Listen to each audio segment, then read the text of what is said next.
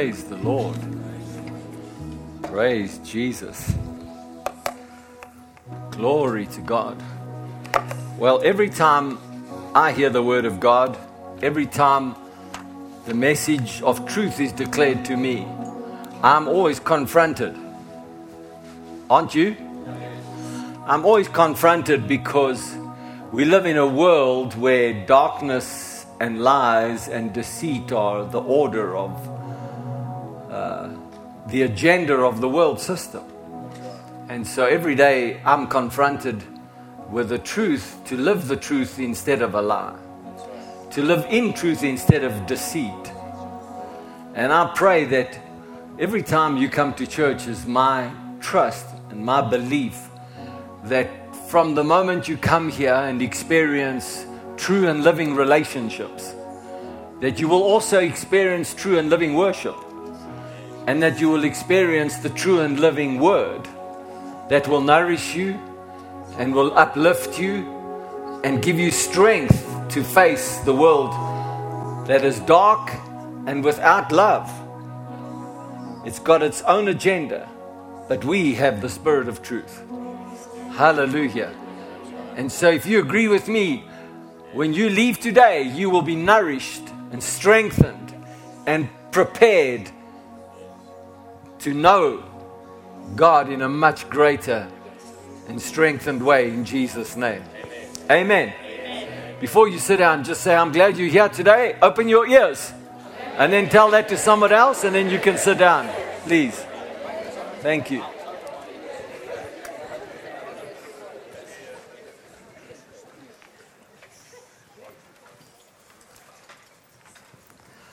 Praise the Lord. Last night I found myself putting money in my wallet, you know, South African rands, and I didn't really know why, because I'm not going to be in South Africa much longer. I need dollars in my wallet, not rands. And then the Lord began to just work on my heart that we need to have an intentional offering this morning because uh, uh, He just began to work with me that there are many people here, many people um, that will be watching online that are looking to God for some kind of breakthrough, some kind of intervention, some new growth, something, a new insight, a new idea, a new way of going forward financially. Yes. Yes. Hallelujah. Well, you know, uh, it's, a, it's a strange thing that the man who started the, the World Economic Forum is not employed by anybody. He's not elected by anybody. He just has a great deal of influence because a lot of very wealthy people give him money to run a wealth agenda a political agenda that has got lots of money connected to it.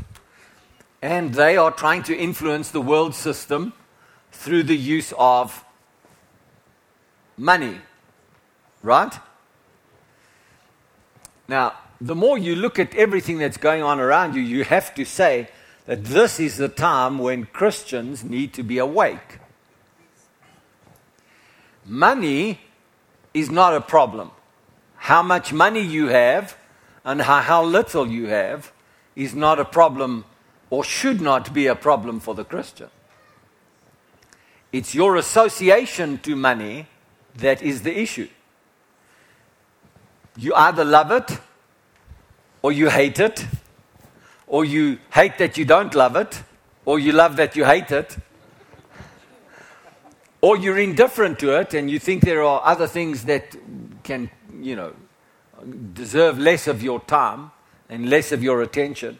But I've come to realize through, through all the years that I've now been on the earth, and from many that have gone before me and read and listened and watched and learned, that whether you like it or not, this is what causes the major problems on the earth. Because people love it.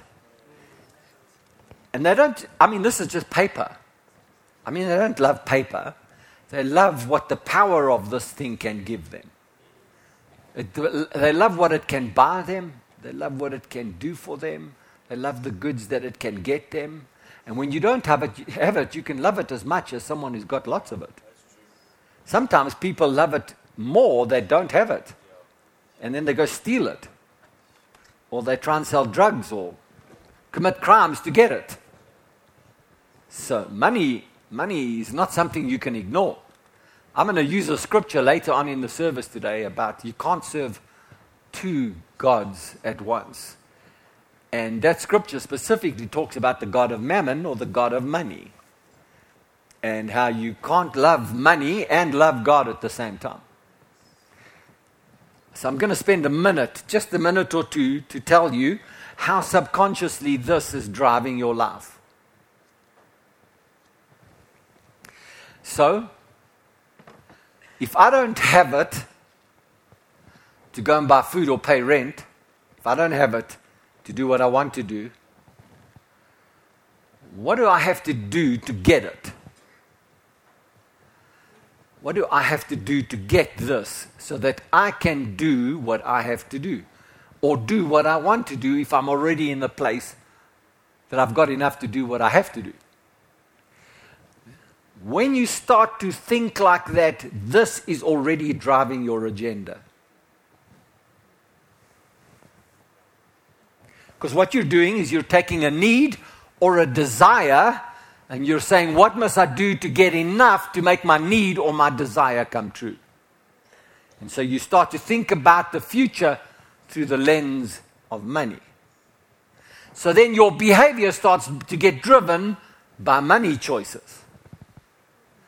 And, you, and people might say, uh, Pastor John, you know, you seem to be wearing a nice suit. Do I look nice today?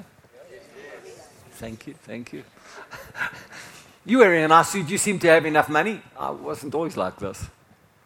There were much of, a lot, much of my life where I had no money and had to believe God for the next meal for my kids and for me. I know what it's like to not have money. But I also know what it's like to trust God to get provision, not money.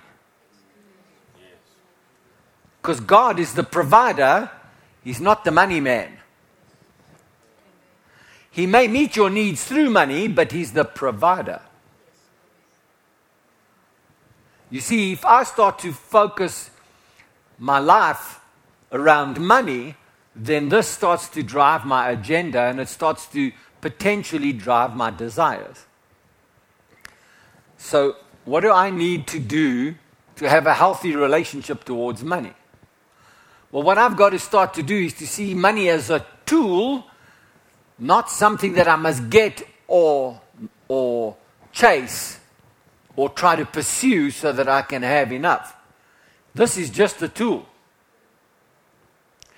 People that have a lot of power will tell you how much value this tool has because this tool gets them what they want. They own people through this tool. Come on. I go so far as to say that the major governments of the world are not controlled by the politics, it's controlled by the money power that's behind what their personal agendas want, and people buy them. Then they buy the policies and the politics of the nation or the governing of the people. And then that's us. Then we think money's not influencing our lifestyle. So, why am I being so blatant about this today and why am I being so upfront about it? Because, as a, as a rule, in recent times, the Lord has really had our ministry focus more on, on other things. But the Lord just kind of alerted me this weekend and said, John, I want you to talk about this for a little bit because we can't afford deception to come into our ministry. So, the Lord said to me, You've been preaching on intentional relationships. And so, as you preach, and I'm going to speak about it again today intentional relationships. Uh, when you sow seed, you can, you can give your tithes every month. And, and a lot of you, most of you, actually give your tithes and your offerings through uh, digital media. EFT or some, something like that. And, uh, and money leaves your account and it's just digital numbers. Sometimes we just have to take a step back and say, I need to be more intentional about this and I need to think about what my relationship is to what my giving is. Right?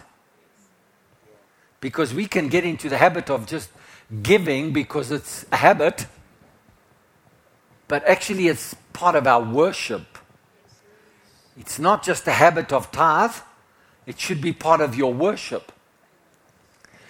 If there's something that prevents your worship from leaving your hands, then you better evaluate how important the equation is. And so the Lord just wanted me to highlight to you today that, and we need to be deliberate, intentional, and focused on this for a little bit. That as intentional as we are about relationships, you have to be intentional about not allowing money to control you, but to allow your relationship with God to be the source of your life, which means He can provide your need in any way. It doesn't have to be by giving money in your account. So you might say, well, Pastor John, how does that happen? It can happen in many ways, but if it has to, if it does have to include a financial transaction, it's about the transaction, not about the money. Because God can meet your needs, whatever it takes, without you focusing on money. You focus on the source. Well, you know, the people that left Egypt and went into the Israel, they lived for 40 years without making bread or having to provide for themselves. God made water come out of a rock, He made bread to feed them every day. And if I take the Bible as the source of and the foundation of my life, then I have to believe that the Bible can provide my needs. Why is it the Bible? Because it's not about written words on a page, neither is it about the currency that's written on this paper. It's about the powers that control the pages. The people that control these pages can control your life. The God that has written His word on pages is the God that can control your life. If you give Him the right to. So, which one will you give more control to? Man made pages or God's made pages? Hallelujah. So, we're going to take up an offering right now. And I would like you, whatever you've got, if you've got just 10 Rand or whatever you've got in your hands today, I'd like you to take it in your hand and so we are going to pray over it before we take up the offering today. Amen. Pastor John, it came into my heart that there are specific people here. It's not yeah. everybody, specific yeah. people here that say, I should have brought cash this morning. Right. And I just want to help them. Okay. Just um, come. So if there's someone that didn't bring cash and you need cash to put in the offering, Pastor Sharon will give you some money to come put in the offering. I know she's got money in her wallet. Because some of it went from me to her last night. She always has. Hallelujah. Is a young man over there. Come, young man. Come.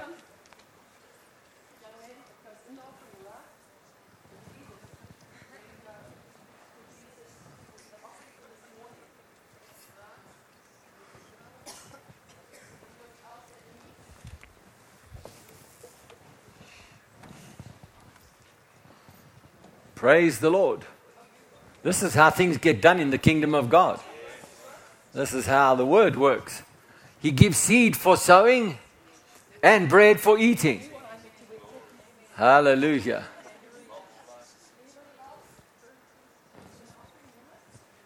Come, Caleb, come up here. Come and get it. So she doesn't have to run. No. I want him to come to you. She's, she's running around the building. She wants to get fit this morning. She's, she's uh, double tasking you. Praise Jesus. Praise the Lord. Hallelujah. Glory to God. Glory to Jesus. You see, if money doesn't own you, you can give it away. And you can actually see that if your hands are in God, then, then He will give you ways to get money back. And the way that you get money back is to give it out. Why should you give money out? You know, I've faced this accusation for many years. My pastors, people that I'm connected to, have faced this accusation for many years. Ah, you're a church, you're in church, you're a pastor, you must actually do this thing because because you need money to run the church. Well, then you haven't been around me long enough. Because I lived for God and I believed God for money many, many years before I was a pastor. And the principles that I teach you are the principles I learned from the Word of God and lived it. Now I teach it because I lived it, because it worked for me. Hallelujah. Praise the Lord. You want to preach this morning, my babes? I just, it's interesting to me that this came up this morning. This morning, um, this morning as I was praying, I was very aware, the Lord impressed on my heart that there are people here that have really been giving. Yes. And He just impressed on my heart they really have clout with Him. They don't have to have perfect lives, but they've been generous givers. And these people have real clout with him. Right. And that he wants you to ask him to help you right. with specific things. That's trust. He wants you to ask him, yes. to have confidence, to ask him to help you with specific things. Amen. Amen. So take your money in your hand now and just say, Lord, and you pray this with me, and I'm going to pray, and you can just agree with me in the end. And we say, Lord, we thank you that you've given us seed to sow. And as we sow a seed, you cause it to come back to us on every wave. And we thank you that every wave includes business opportunities, it includes divine connections, it includes insights and ideas. It includes whatever way that you want to get provision to us. We thank you, Lord, that you provide for us on every wave, every day, every way. And your people will never, never, never be forsaken, nor given to begging for bread, because you provide all of our needs in Jesus' name. Do you all agree with that? Everybody say amen. amen. Let's take up an offering, please. Hallelujah. Hallelujah. Glory to Jesus.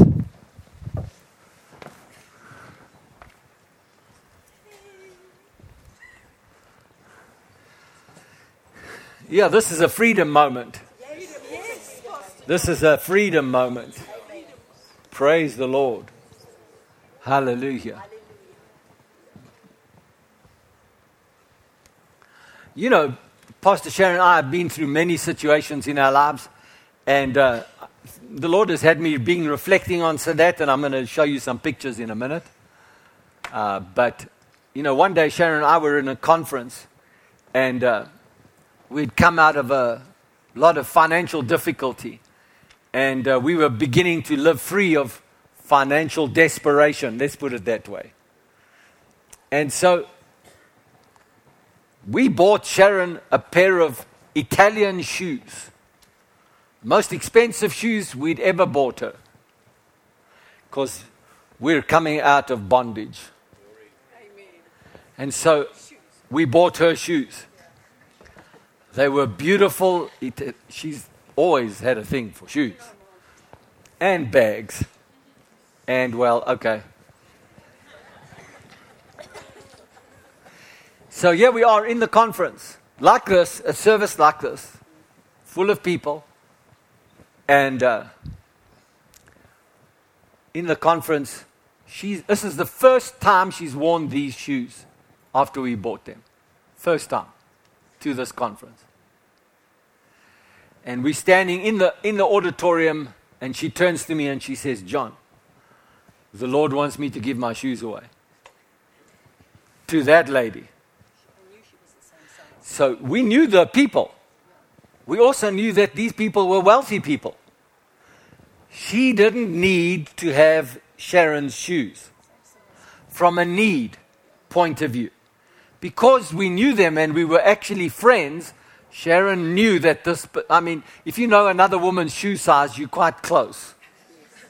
That's right. That's right. You know. So she knew this woman had the same shoe size as her. Size Size 8. A woman size 8. So she says to me, The Lord wants me to give her my shoes. So my natural man says, She doesn't need your shoes. She's got much more money than we have. And cupboards full of shoes. Very wealthy people. She doesn't need your shoes. The Lord says to Sharon, Give them, give your shoes to her. I said, So how are you going to do this? She says, I'm going to take them off and give it to her. I said, Well, how are you going to walk out the conference? In bare feet. I said, Everybody's going to look at you. And so what? She said, I've got to obey God. Today, right now. Well, at the end of the service. I said, Okay. Now I've got to get over myself a bit, yeah. You know, because we just bought these shoes. I know what it cost. Was a big effort for us. And, uh, and this is like a breakthrough thing for us. But here's what God was doing.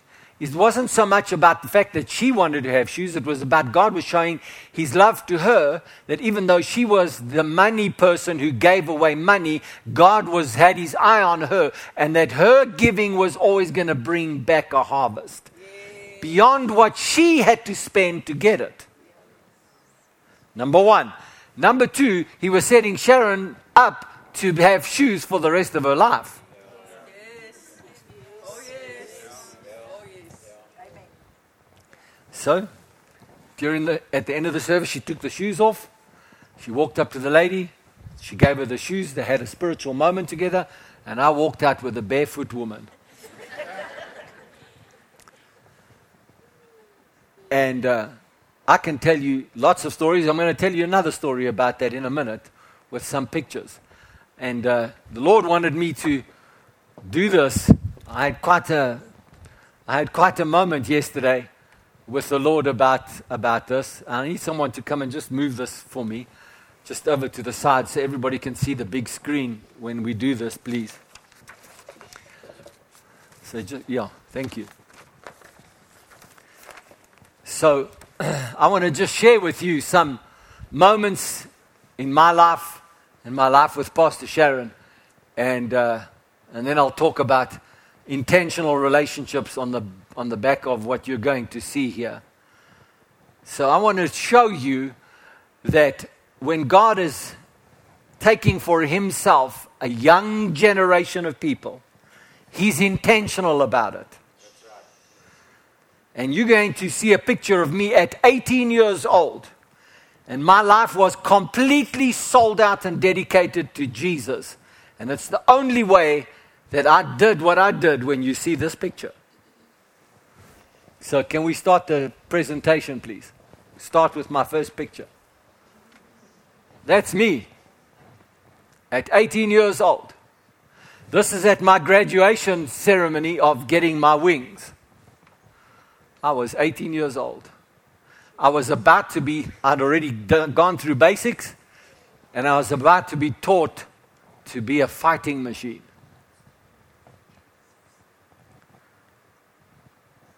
A weapon in the hands of the government.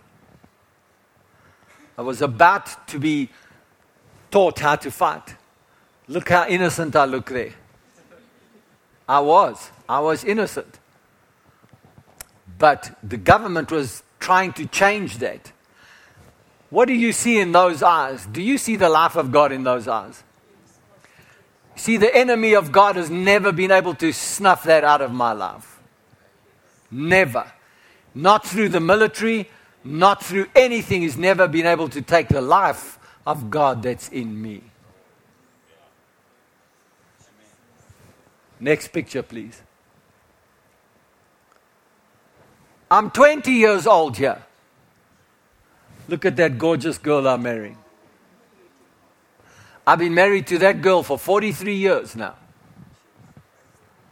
And it's the life of God and the intentional desire to love this girl the way God wants me to love her and still loves her that has brought us 43 years. Look how young I look. I had hair then. Next one, please.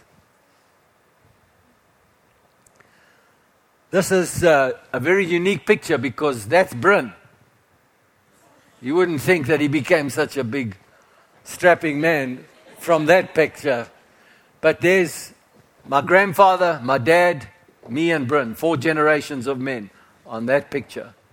God is intentional about everything that he does. That grandfather is part of the legacy of which Smith Wigglesworth was able to lay hands on my dad, that man, and dedicate him to the Lord Jesus. God is an intentional God. Next picture, please. Here's my two boys. Young family. God is intentional. We loved God then, we were serving God then, and we were learning to believe God for money. What I taught you about money this morning, we were living that then. This that I'm teaching you is not because I'm a pastor, it's not because I run a church that needs finances. I was living that, we were living that together then. Yes, Believing God to feed our kids. Next, please. That's me graduating from Rhema Bible Training Center. Next, please. This is uh, 1998. February of 1998, Brother Jerry came to dedicate the JSMI building in South Africa. And we took this picture. It's a bit of a weird picture, but anyway, it's, it's what I've got. Look how young Brother Jerry looks. Hey? So I just want to share a few things with you. Sharon and I bought that building so that Brother Jerry could have his office in that building. We furnished that building with our own money so that he didn't have to pay for it. It was the biggest seed we'd ever sown into the ministry, into anybody's ministry up to that point. There's the building, there's the proof. When I talk to you about sowing seed intentionally, we go back a long way. This is not just something that we're trying to talk to you about because the ministry needs to get to the next level or whatever the case might be. We've been living this a long time. A long time. When Brother Jerry came into these buildings and he saw how lavish they were and how well they were kitted out, he, he kind of said to me, Well, John, how much do I owe you to pay you for what you've done here? And I said, Nothing, Brother Jerry, it's all paid for. Hallelujah. God had blessed me financially in the corporate world to the extent when He asked me, Well, John, um, uh, how much money did you earn in the corporate world? I want to pay you more. I said, You can't afford me, Brother Jerry. I don't think he's had anybody in employment tell him that before, but he couldn't afford me. Hallelujah. But that goes back a few years, 1998. And we are sitting in 2023. And our relationship had begun 18 months before that already. Next picture, please. Now we're becoming pastors and ministry leaders for Jerry Savelle, so we have to have pictures. Next one, please. This is a much more modern day picture. Look, we've all got less hair now, got more wrinkles now. And now we're in sitting in Brother Jerry's jet, and here is the evidence of divine relationships that go back more than 27 years. And people want to know, will say, Pastor John, how do you get to sit on his private aeroplane and be in this kind of relationship? It's because we've been intentional about relationships and we've never quit on them. We've always kept going on it. We've always stayed faithful and true to what God's called us to, not what circumstances say we must go after. Next one, please. And this is just another legacy picture for you to talk to you about intentional relationships because this is Richard Roberts here, the son of Oral Roberts, who, who Oral Roberts came to South Africa in 1955 with a crusade that my dad sowed half of his inheritance money into Oral Roberts' crusade. And Oral Roberts and Richard Roberts Richard Roberts is now this close to Jerry Savelle. Oral Roberts is Jerry Savelle's grand, his spiritual grandfather. And I'm with Brother Jerry. You think God's not intentional about stuff? Sometimes it takes a little bit longer than we think. But here's the good news for you. If you're intentional about the relationship, Pastor Sharon preached this. Can I have the pulpit back? I'm done with the presentation now. Thank you. Did you enjoy that? Yes. Hallelujah. I got really emotional about this yesterday, and I'm glad I had all my emotion last yesterday with Pastor Sharon and me going through some of these pictures because I wasn't sure I was going to share it with you this morning, but uh, when I when I was awake this morning, I felt this is where the Lord wanted me to go to show you what intentional relationships do. That's just part of our story. What I showed you now is just part of our story. It's not all of our story. Our story would take a long time to actually tell you all of it. And uh, so praise the Lord. It's just like Brother Jerry has got so many stories. He can tell you a long time about how God has blessed his life through intentional relationships. Hallelujah. You know, the world, the world has hijacked God's way of doing relationships because God is a covenant God. And so the world says, well, we, we, they, they can't live by covenant because they don't have the stuff to honor covenant. So the world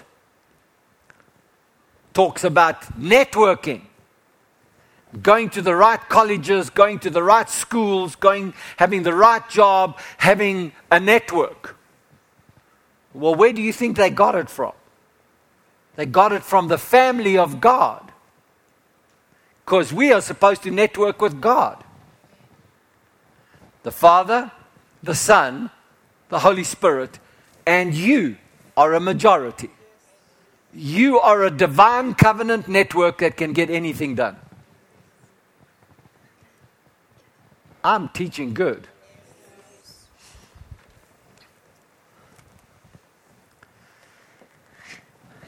Whatever you want in your life, it's your choice. It's no one else's choice. It's your choice. I'm going to share something with you in a minute, but I just want to read to you the word of God from Joshua chapter 24. The New King James Version says, But Joshua said to the people, You cannot serve the Lord, for he is a holy God. He is a jealous God. Well, you might say, well, you know, jealousy is a bad thing. No, God is God desires to have an intentional relationship with you. He's not just this God that's out there in the universe that he wants everybody to praise him and glorify him, and he wants to wait to see how much you praise him and glorify him before he gives you anything that you ask for. No, he is intentional about his love to you, and he wants you to be intentional about his, your love for him. He will not forgive your transgressions nor your sins. If you forsake the Lord and serve foreign gods, like money or like a system that you think the system owns your future or the system is what you must work to get your future. Your trust is either in the system or it's in God. It's either in money or it's in God. Well, Pastor John, how do you break free of the system? You got to put more of God into you than the system. If you think of the system and you put the system into you and think about working the system, then that's what you're going to do. But if you put God into you, then God comes out of you when you need it. Otherwise, you have system talk. And the more system talk you have, performance talk you have, the more achievement talk you have, the more you talk about the way the system's working for you, the more you trust the system. I can, I can tell how much people put store into the system by their words and their actions.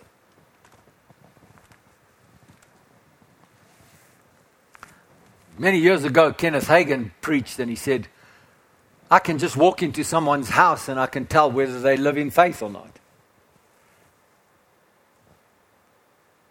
Because he, there are things that you can observe about people's life and you can see where they put their trust.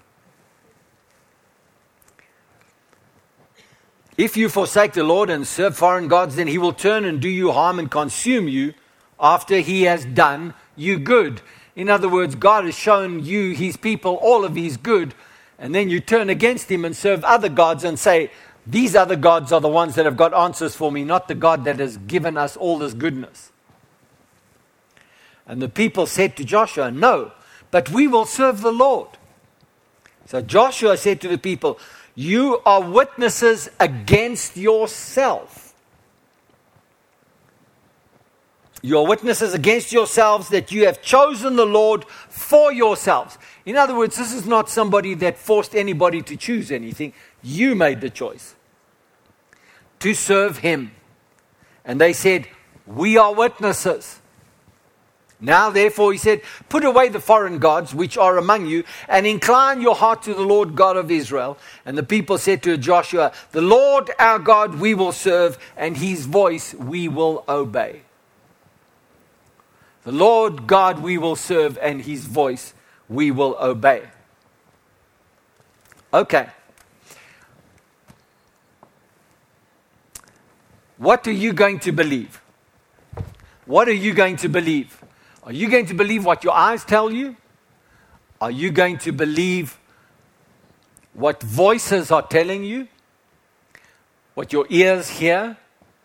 Are you going to believe what's in your bank account? Or are you going to believe the Lord God Almighty?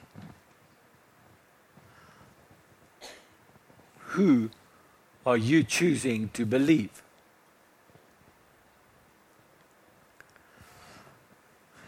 Okay, let's talk about this for a minute. the more you live your life in the natural realm, the more you have natural realm talk, the more you have natural realm ideas, the more you connect with people in business, the more you are going to have to give yourself to the Word to counterbalance what you are dealing with in the natural world. Otherwise, the natural world becomes your belief system more than what God says. This is not hard to see how people can live like this. You live in a sensory world, a physical world, and now we are asked to actually put our trust in something you can't see, someone you can't talk to that responds back to you other than in your spirit. And but you can phone a bank manager or you can phone a business connection or you can make things happen. So it's not hard to see how people can trust in their natural world or the system rather than in God. So, how are you going to make the switch from living in one but also living in the other?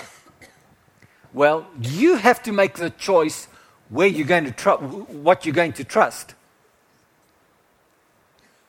It's a choice every day. It's not a choice that you make once. Yes, you make it once, but it's a choice you've got to keep making every day. You know, in the Christian world, in, no, I'm going to say, in the church world, no, I'm going to use a different word. In the religious world, in the world of religions, I mean, I had a, I had a bit of a, I had to take control of my humanity on Friday because I went to go and have a haircut. so that uh, when I'm on tour with motorbikes and that, I can take my helmet off easily and I don't have to, you know, worry about all this massive hair I've got putting it in place afterwards, you know. And so I had to wait.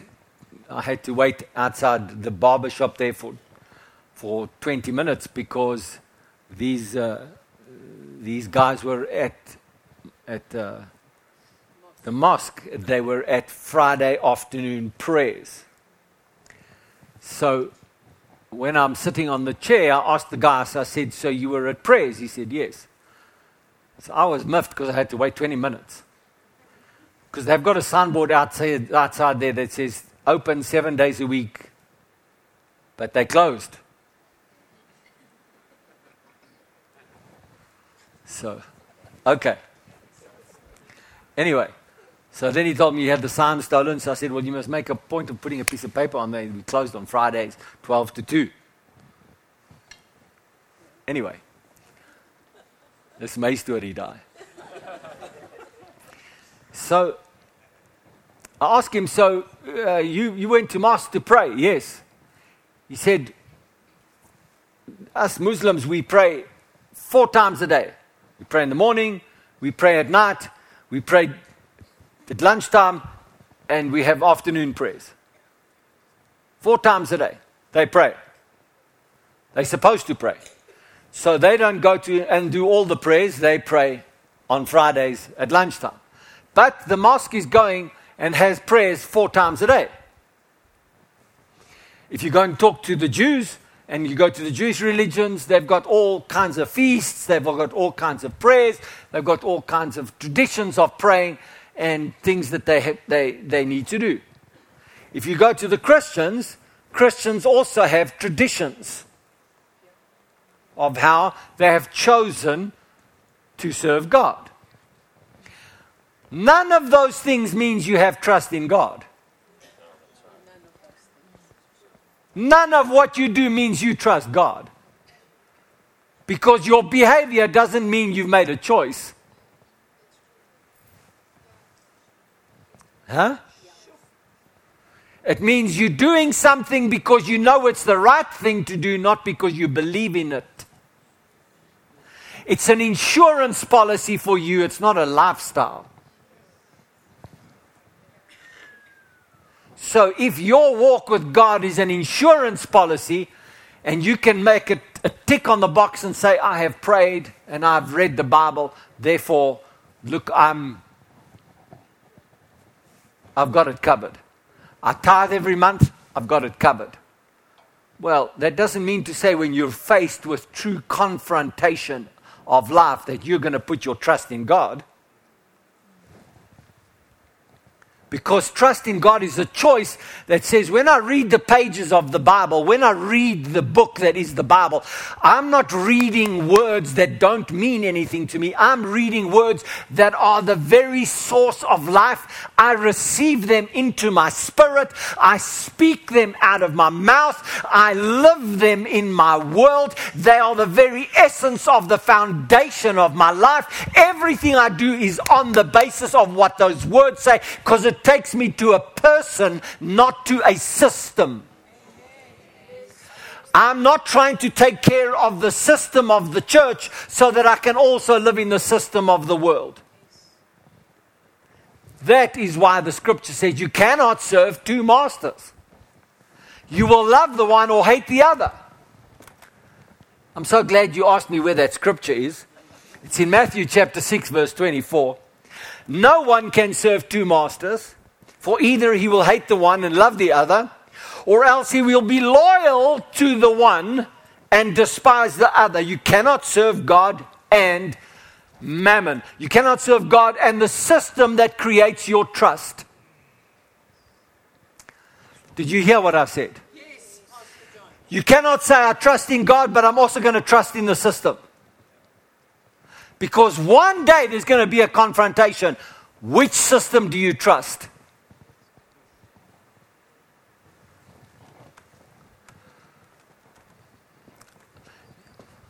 Do you know that there's a lot of talk happening in all the governments of the world at the moment that is uh, trying to bring an, bring an answer to cryptocurrency. And the way that they are wanting to bring an answer to cryptocurrency, because cryptocurrency is a trading value mechanism that is outside of the, the control and outside of the governing system of the governments of the world. It's a threat to governments. But it's a big advantage to people who want to live outside of the government, outside of tax systems. But it's a highly volatile system. Because it's not regulated by anything, it's only regulated by perception. Cryptocurrency. But, but it has been, it's been shown to be of great value to people who want to move assets around the world without governments interfering. Cryptocurrency. Terrorist organizations can use it, uh, many other reasons people can use cryptocurrency. So there is a big conversation happening right at the moment in the US government. In fact, it was announced in the last couple of weeks. There's been an announcement by the Reserve Bank, or the Fed Reserve as they call it in America, that they are about to introduce digital currency, a digital currency into the US system. In other words, they are about to create a digital currency that is divorced from paper. So everything that they are beginning to do is now going to be digital. This is already the case in Israel, by the way, if you didn't know this. In Israel, uh, all transactions that exceed a certain amount, and I've forgotten the amount now, but uh, I believe it's $5,000 I think, US dollars. I'm not certain. You can, you can, you can get me on that point, but it's uh, anything that exceeds a certain amount may not be in cash, it has to be a digital transaction. They've implemented a system in Israel that is already a digital currency based system. What's happening? Well, there's going to come a time where there is no more paper in the, in the world. It's all going to be digital. Just by the way, if you earn income, most of your income is not in paper. Most of your income is just in numbers that reflect in an account. So you take a certain amount of numbers and you go and give a piece of plastic, or you take a computer and you transfer a certain amount of numbers into someone else's numbered account that reflects those numbers, but there's no paper changing hands, it's just a transfer of numbers. So it's not inconceivable to think that in the next 10 years that there will be so little paper in the world that if you don't have some form of SIM card, some kind of plastic, some kind of way of doing transactions, that you won't be able to transact because everything will be digital. Huh. Huh. This sounds very much like we're getting closer to control of choices.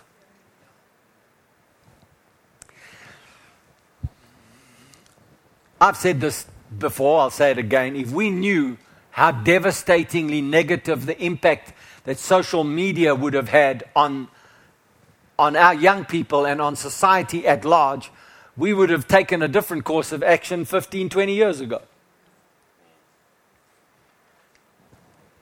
I don't, I don't know that we have the full measure of just how bad the society at large is right now because of social media we don't even begin to think how social media is influencing our choices because we're not, we've already passed the consciousness stage. There are subconscious choices that our teenagers, our young people, our young adults are already making because of social media influences and algorithms that are defining their choices for them, and parents and legacy, heritage relationships are no longer making those choices. We don't yet even fully understand how bad and how infiltrated our relationships are because of outside influences. And when, if you think you've got a handle on it, it's much worse than you think. So, what's, what's to be done about it? It's time for the church to be intentional. It's time for the church to not just go along with the flow. It's time for the church to be intentional about what we do. If the church doesn't make a stand on it, if the church doesn't show the way on it, there's no government that's going to show the way. Because governments are influenced by the people. The people. And who's influencing the people? Algorithms. Money. Lifestyle choices. The church has got to be intentional.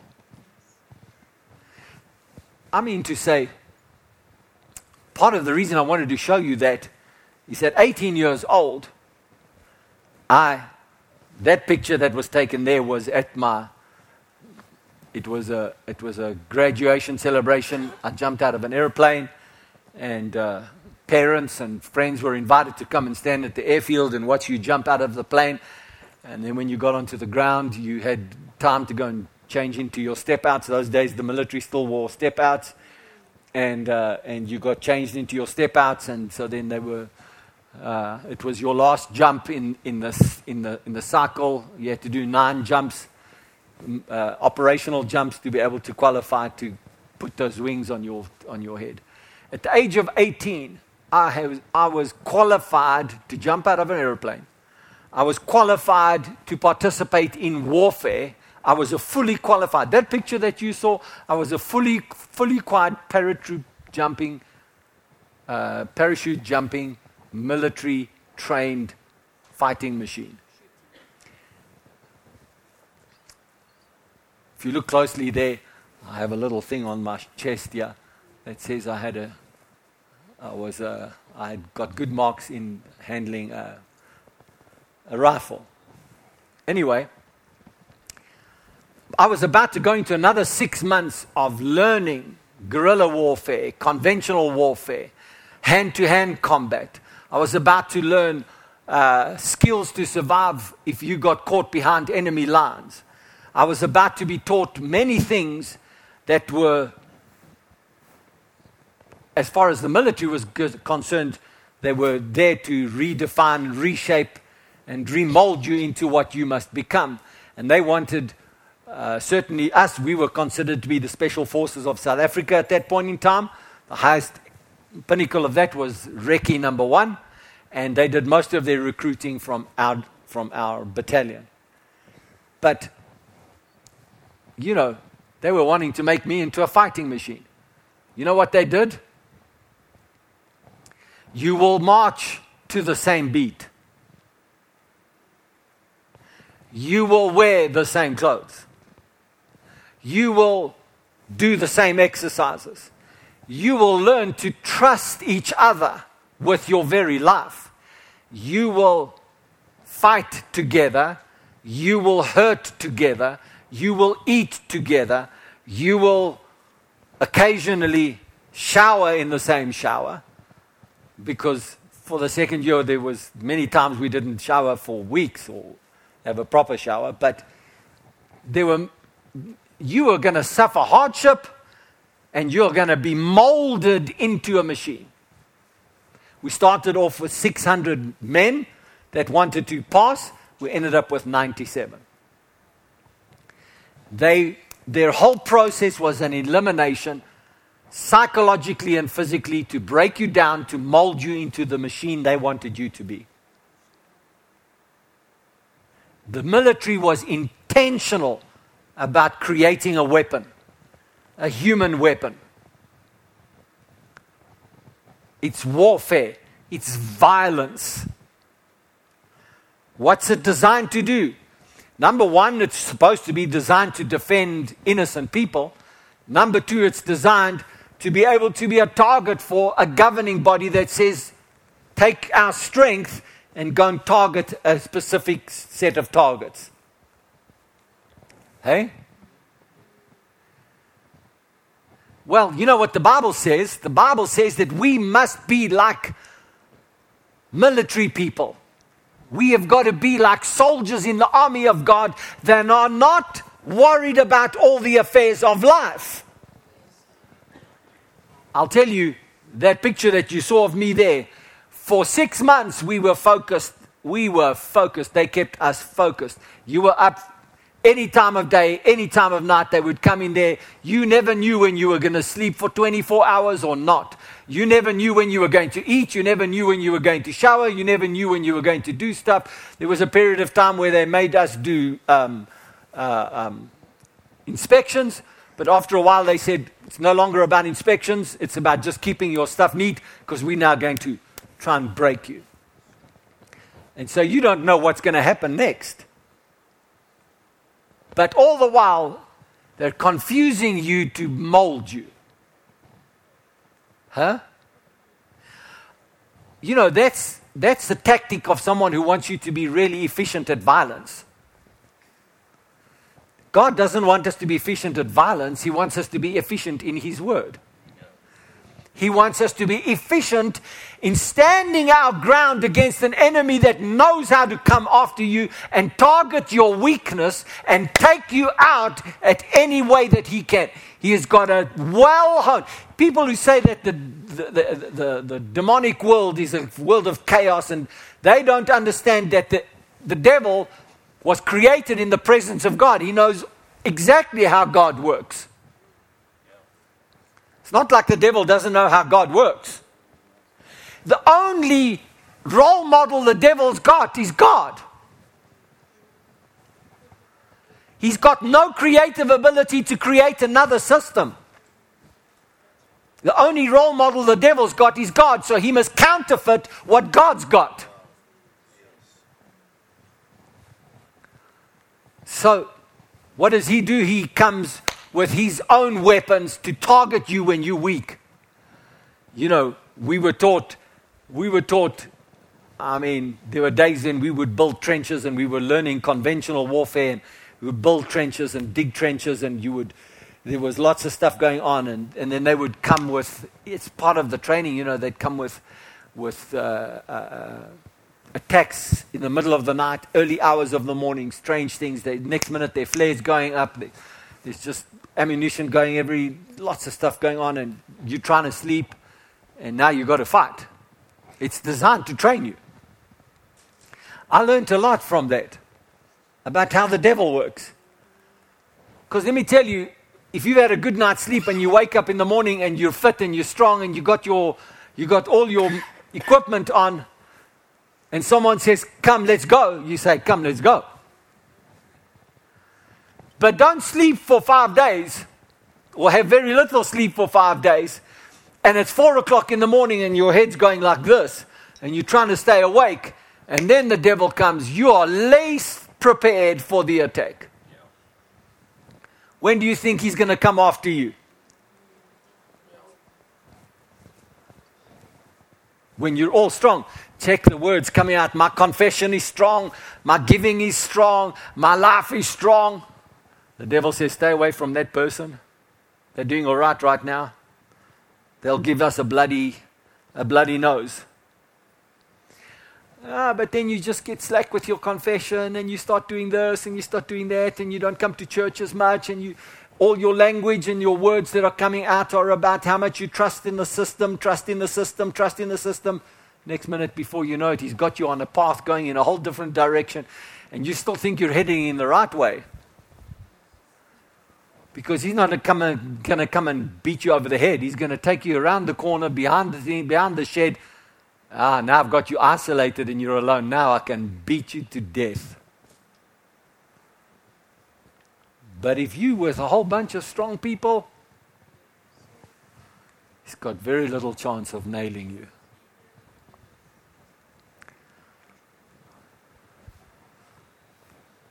I didn't mean really honestly, I didn't really mean to make us all so much about the military talk this morning. This is by the Holy Spirit. But uh, as, a, as, a, as a fighting force, we were feared because we were so well trained.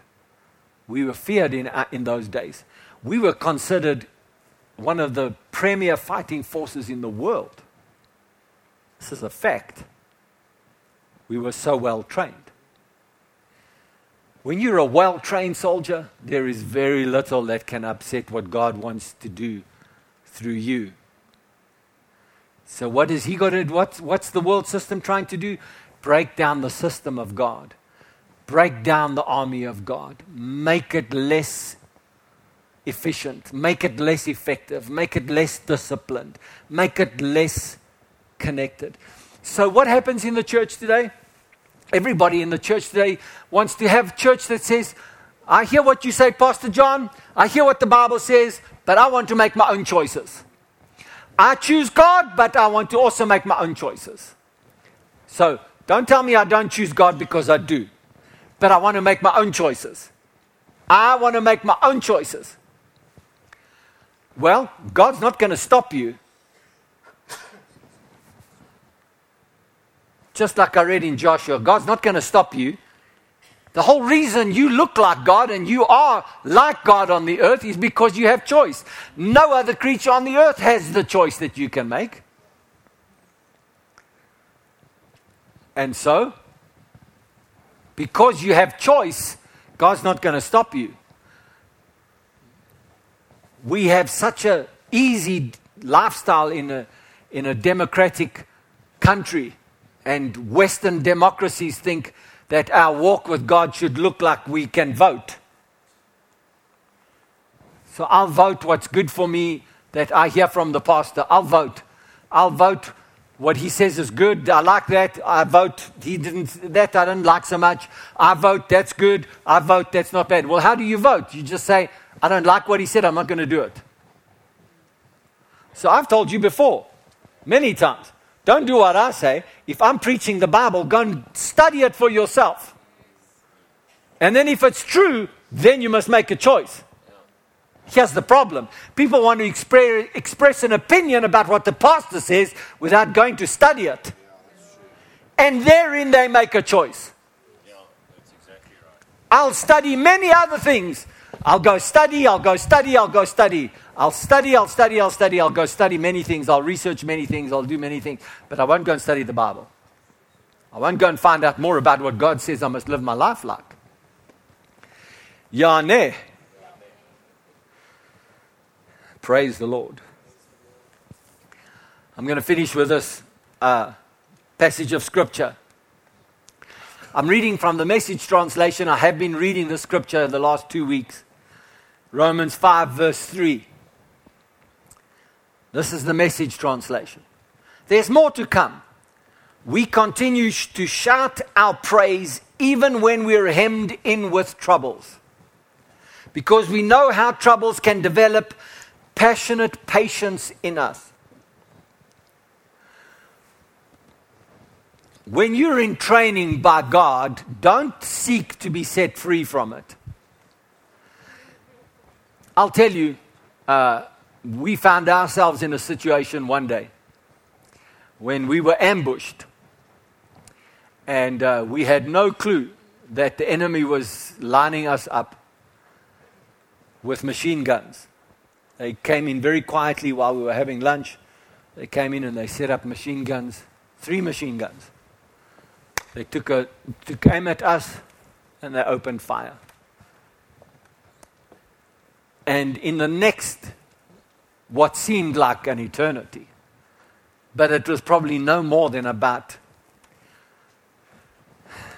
a minute or two, if, that, if it was even that long. All the stuff that I learned in training, I was sitting next to my, my buddy that was with me at the time, the same stick. We were there together.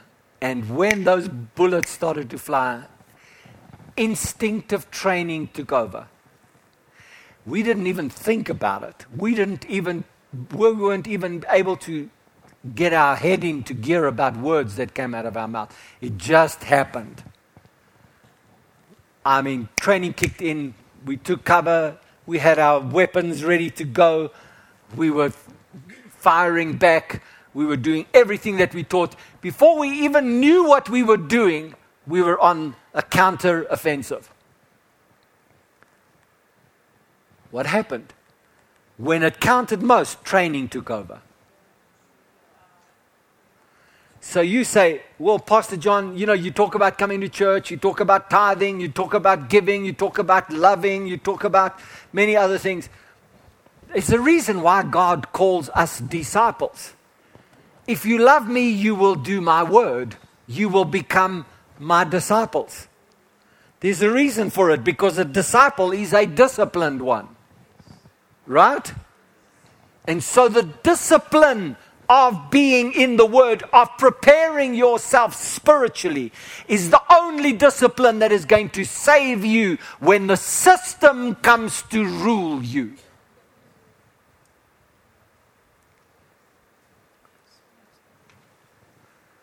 If you think the system is going to give you, as a person, a free pass, you're mistaken.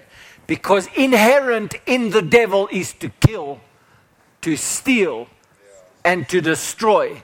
And let me tell you, I've been talking about intentional relationships, and there's no one more intentional than the devil about you. You are a target because you represent the image of God, you represent the life of God, you represent a real threat to Him, and you are a target. And He is intentional about stopping you from walking in your destiny. Oh, you're a Christian. No problem. You just be a Christian that lives life in the system. You're no threat to me. You become a Christian that becomes a disciplined one. I see, an, I see a military spirit being in the making. Let me tell you, in the end, it's only the people who know who they are in Christ Jesus that are going to actually be the difference makers. It's not all Christians. Many, many people spend their whole lives trying to find a purpose. Many people f- try and spend their whole lives trying to find a reason for living. So they find a reason in excelling in the system. Look how well I do in the system. Really? That's the reason you're alive? Do you know how quickly that's going to disappear out of your life? I showed you a picture of me when I was 18 years old. Look at me now. I mean, I still look pretty good but I'm a lot older. And just like that, my life is almost over. Just like that. Just like that, my life is almost over. I just got started, and my life is almost over.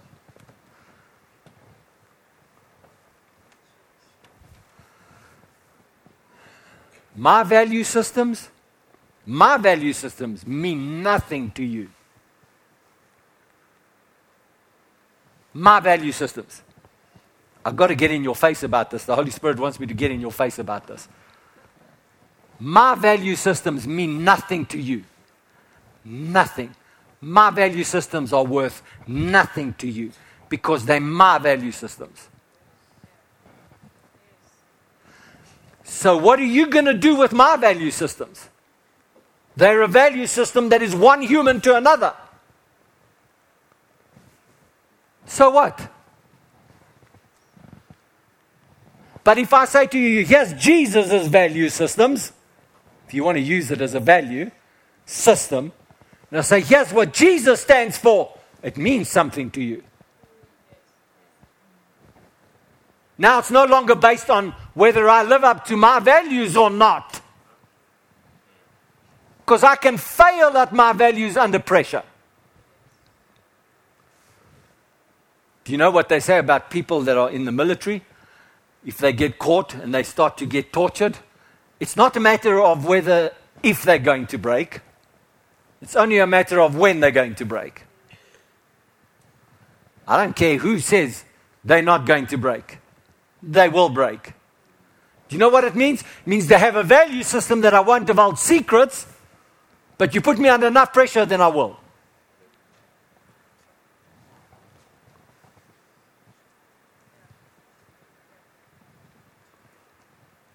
Huh. Well, my value systems mean nothing to you. But what I can present to you is what Jesus is. What I can present to you is what the standard of the life of the Word of God is.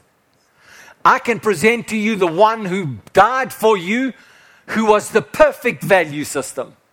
Because he represented the value system of not his own values, but the Father's values. And he comes and he says, while he's on the earth, I don't come to present myself to you. If you see, hear me talk, if you see me live, you see the Father. If you see me, you see the Father. Whatever you hear me say, you hear the Father say. I've not even come to present myself to you other than what I am by the Father's will.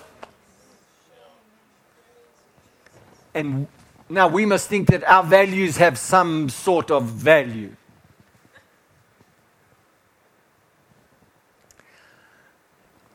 There is a, there is a time coming. You know, let me just be blunt about it for a minute. 50 years ago, there was hardly anybody that got divorced. Because the human society value system was you stay married no matter what. And now, two thirds of people are getting divorced. What happened to the human values? Those human values were based on biblical values of marriage. But they had no spirit life to sustain them. So when the pressure of human values overcame it, there was no spirit life to sustain it. And that is always going to be the plight of humanity. We're always going to have a fluid value system, which is why I say many things are changing our values, they're changing our thought patterns, they're changing our emotions, they're changing us, and we don't even know how much they're affecting us because it's so subtle in your face all the time. It's so subtle because it's trying to undermine our very ability to make choices to serve the Most High God. And that is, He is the Lord that we must serve. He is the Master. He is Almighty God. He's the one who came and sent his son to die for us. He's the one who gave us the very life that we have today. And it's our choice to serve him. It's our choice to make a decision to say, I'm coming to church not because I'm forced to come to church, because I want to. I want to go to Bible school because I want to learn more about Him, not because I can learn more things about church. I want to go and be part of the things that God is doing because I want to be part of what His body is doing on the earth because that's where my strength lies. That's where my purpose lies. That's where my destiny is. So I have to go back to your own debate you're going to have within your own mind.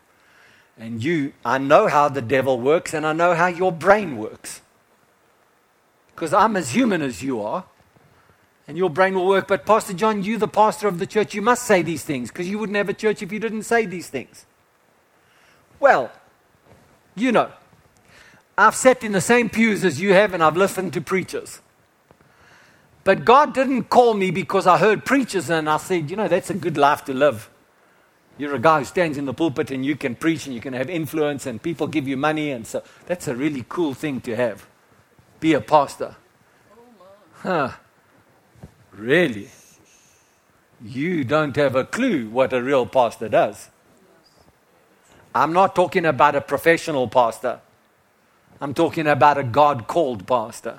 That's right.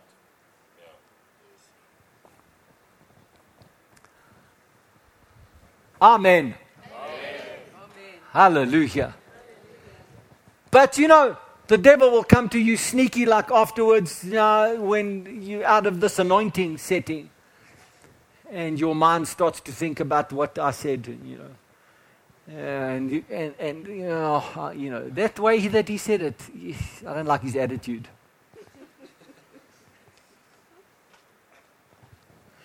And you know what? He started the whole meeting talking about money. Pastoor. You know, it's like every other pastor, it's all about money.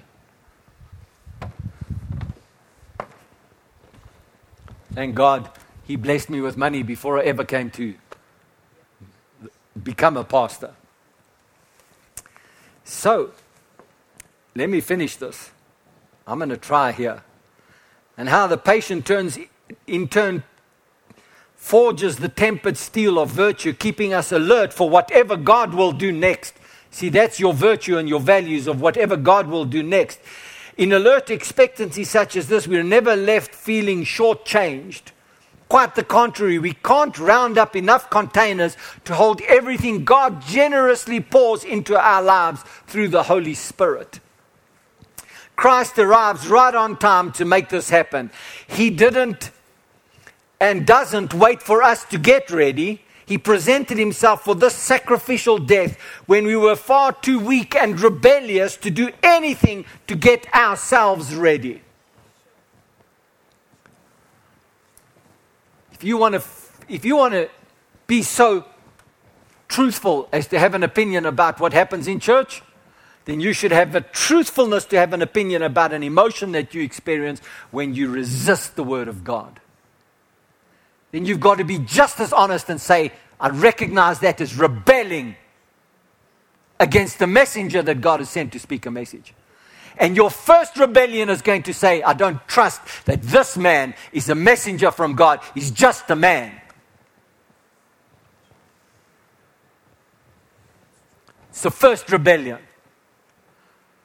Thank God that Jesus says, I go past your rebellion and I do whatever I can to help you anyway. What a gracious, amazing God. And yet, He's still got to leave you to your choice. Have I presented a case to you today? I feel a bit like the Apostle Paul today when he was standing in front of one of the kings, you know. I think it was, I don't know, forget now, King Agrippa or one of those. But he stood in front of them and he, he had a debate with him. And he said to him, Paul, you almost persuade me to become a Christian. You were so good in your argument. Well, I trust that by the Holy Spirit today, he has argued on his behalf. That it's time to be intentional about your relationship with him, not just circumstantial, not just convenient, but intentional. And even if we hadn't been so weak, we wouldn't have known what to do anyway. We can understand someone dying for a person worth dying for. And we can understand how someone good and noble could inspire us to selfless sacrifice. But God put His love on the line for us by offering His Son in sacrificial death while we were of no use whatever to Him. That is a great God. You see, that is the God that says, here's a value system you can live by. I put my whole everything on the line for you. I loved you when you weren't worth loving. I died for you when you weren't worth dying for. When there was no reason for anybody to die for you, I chose to die for you. I chose to become sin so you don't have to pay the price for sin. I chose to become something way beyond what you could ever dream or hope for. You could have an inheritance in God for eternity.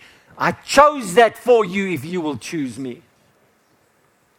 And you didn't have any any say so. There was no claim to what God could do for you. There was no nobility in whatever you lived for. There was no performance that you could have performed to warrant and say, God, come and do something for me so that I can change my destiny. I can have a different kind of inheritance. I can have a different purpose.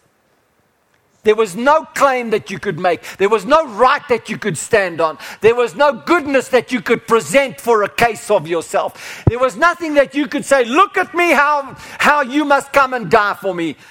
On the contrary, you were so useless, you were so without no good to him. And yet he said, I will come and die for you so that if you choose it, you can have the good that I have.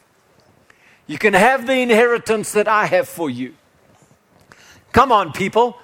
That is a God that you can put your trust in. That is a God that you can say, I will have your values, I will have your virtue. And God is so amazing that He says, You don't even have the strength to take it. You don't even have the discipline to live this way.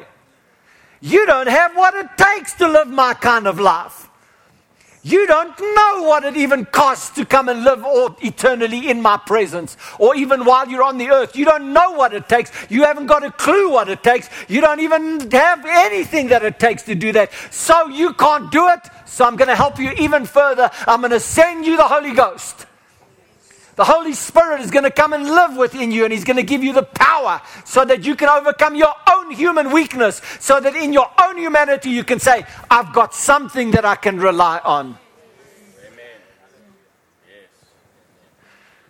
And He says, Now, hold on, people.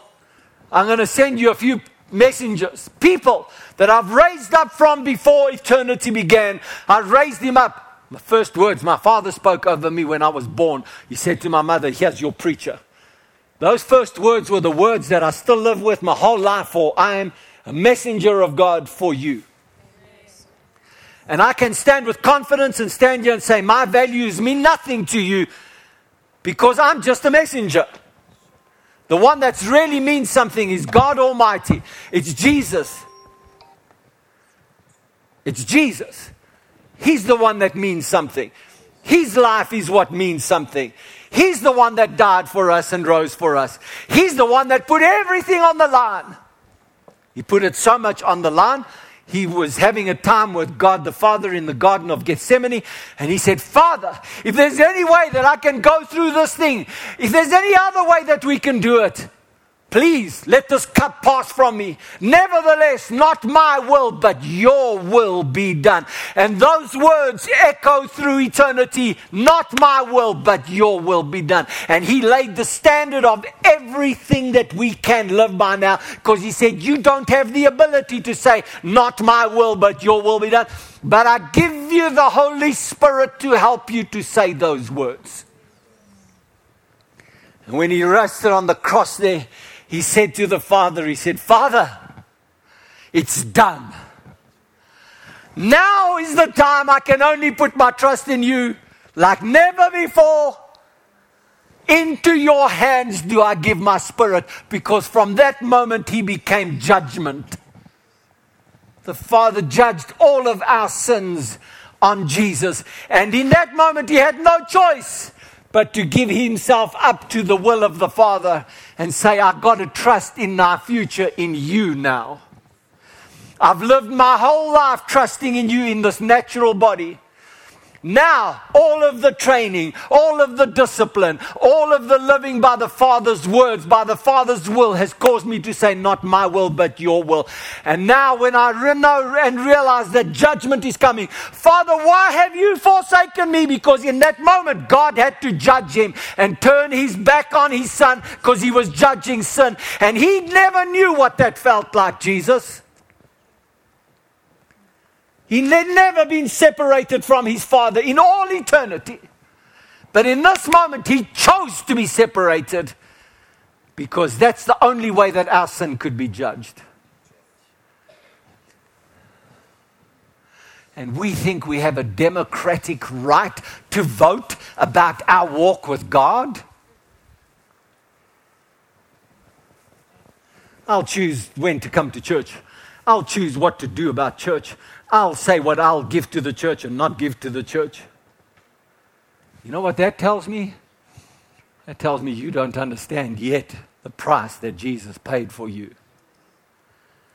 You don't know, you don't have it in your spirit yet.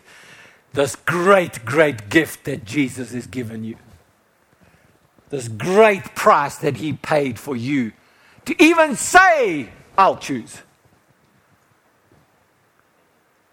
And in your, me and you, and I put myself in that category, in our arrogance, in our self pride, we think we have a choice. And God says, Still, you have a choice because I made you in my image. But do we really have a choice? Do you want to live life at the highest standard?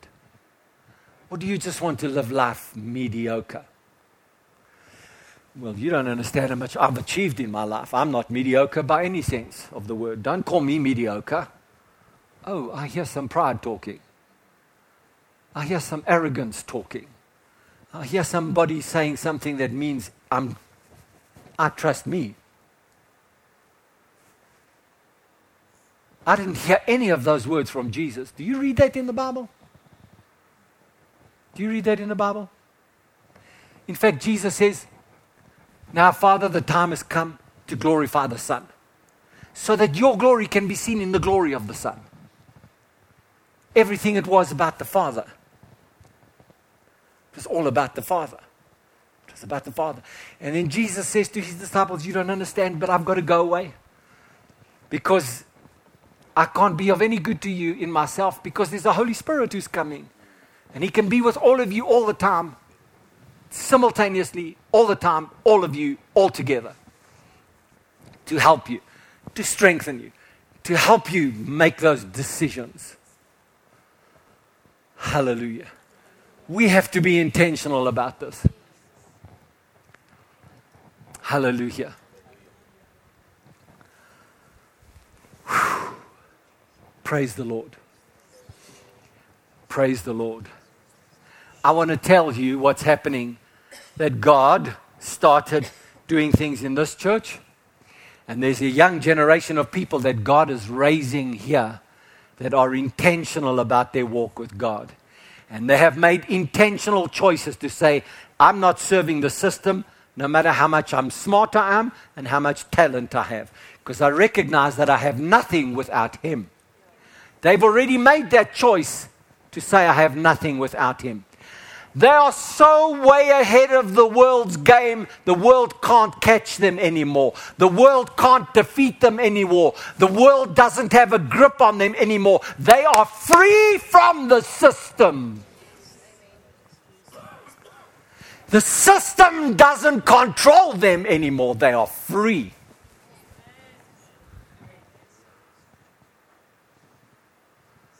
Hallelujah. Praise Jesus. Praise Jesus.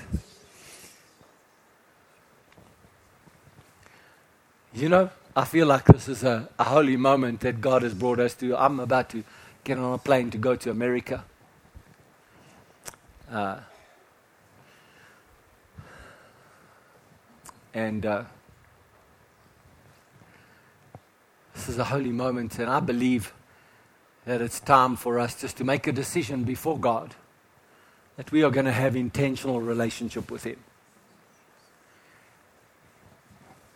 And so I'm not going to lead you and have you come and kneel at the front here because, you know, today it's either in your heart by the Holy Spirit or it's not. And the quality choice is made by you alone and not because of something that you do in front of everybody else. And I've become I've come to know that very often you got to go and face yourself after this meeting and you got to look yourself in the mirror and you got to say, hey, what are you doing today, boy? Or if you're a gal, what are you doing today? It's time to give God a priority in your life, don't you think? Praise the Lord. Won't you stand with me, please?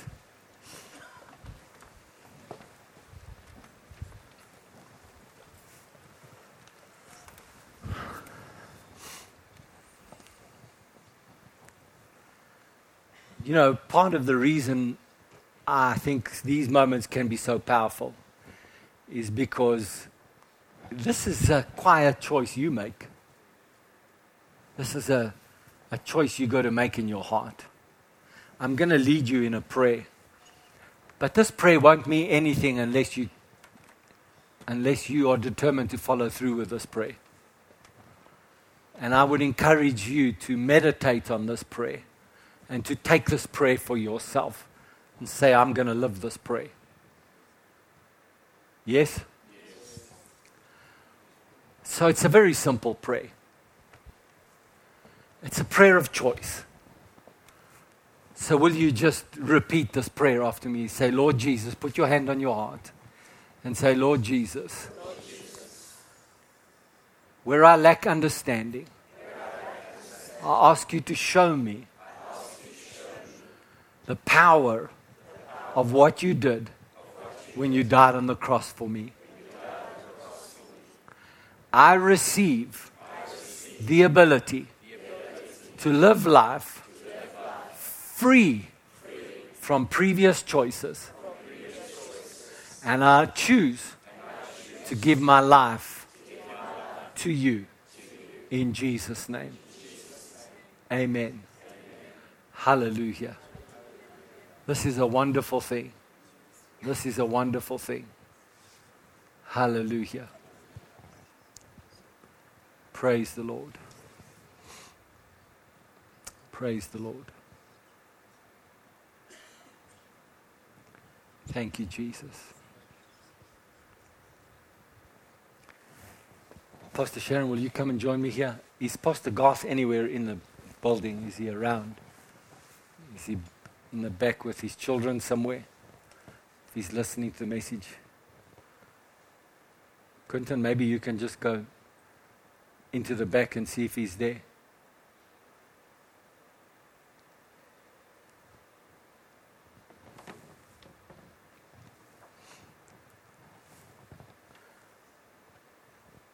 Come up here, Pastor G. Hallelujah. I'm, I'm going. Pastor Christie is leaving with me. There's a bunch of people, we're all going together. And so it is, it is uh, my responsibility to declare in front of you, because of this, the senior leader that I am in this ministry, that I delegate the responsibility and the authority of managing the ministry. While I'm gone, I delegate it to Pastor Sharon first and to Pastor Garth with her. There are many others here who will help to, to, to function in the ministry.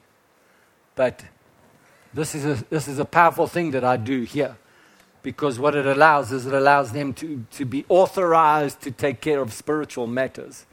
And it authorizes them to do things on our behalf in the spirit and in the natural while I'm away.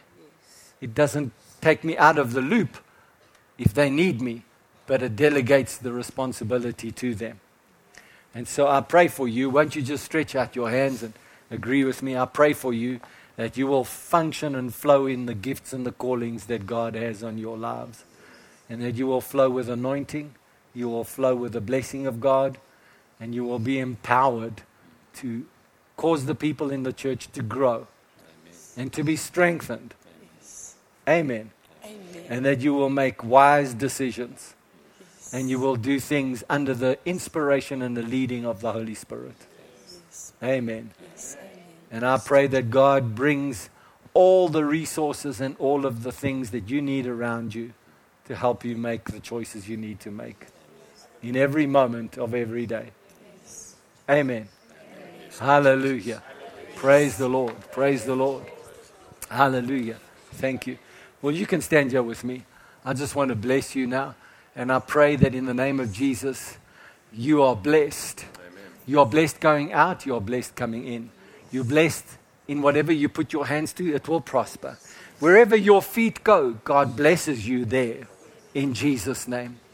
I declare that you are surrounded by the Word of God and the blood of Jesus and that he gives his angels charge over you, and that no weapon formed against you will prosper, but you are protected by the word of God. Hallelujah. In Jesus' name. I declare and I pray that God's great peace comes upon you. I pray that you will understand the great works to which God has called each one of you to do that you will not live, from this day, you will not live as a mediocre, ordinary Christian, but that you will live as a powerful supernatural soldier in the body of Christ. Amen. Hallelujah. Glory to Jesus. Glory to Jesus. Hallelujah, hallelujah, hallelujah. And for those people that are going to fly and be with, uh, be with us in America and California, since you're going to be on the aeroplane with me, most of you, you are already protected. Hallelujah, because God takes care of me. So you're on the same plane, so He takes care of all of you. But we all agree that everybody that's going, they will come back with something supernatural for you. They will come back with something that God imparts to them that they will come and impart to you. And that our travels are blessed, and that everything, everywhere we go, our luggage arrives on time, our luggage has gone through smoothly, no issues on aeroplanes, no issues in airports, no holdups, no distractions, no anything. We are free to fly. We are free to ride. And we are free to come back to you in Jesus' name. Amen. Hallelujah. Thank you for being in church. God bless you. Amen. Bye, Yalama.